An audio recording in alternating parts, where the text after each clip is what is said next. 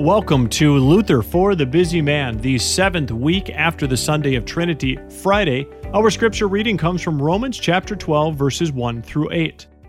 I appeal to you, therefore, brothers, by the mercies of God, to present your bodies as a living sacrifice, holy and acceptable to God, which is your spiritual worship.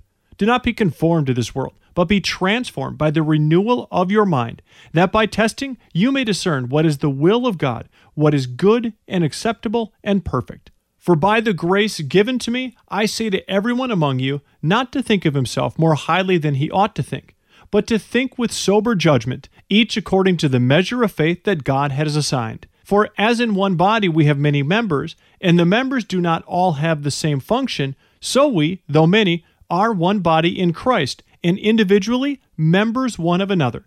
Having gifts that differ according to the grace given to us, let us use them. If prophecy, in proportion to our faith. If service, in our serving. The one who teaches, in his teaching. The one who exhorts, in his exhortation. The one who contributes, in generosity. The one who leads, with zeal. The one who does acts of mercy, with cheerfulness. Our scripture lesson comes from 1 Peter chapter 2 verse 21. For to this you have been called, because Christ also suffered for you, leaving you an example so that you might follow in his steps. In the Gospels, we are taught both faith and love.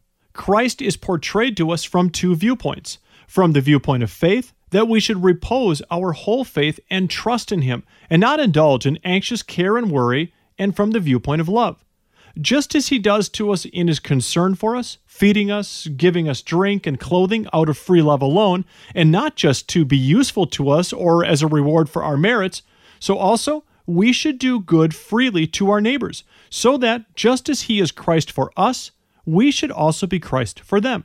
Here we see that many of the works performed in times past by the religious are vain and even damned. For they were not performed in the interests of the neighbor, but for the sole reason of piling up personal merits before God.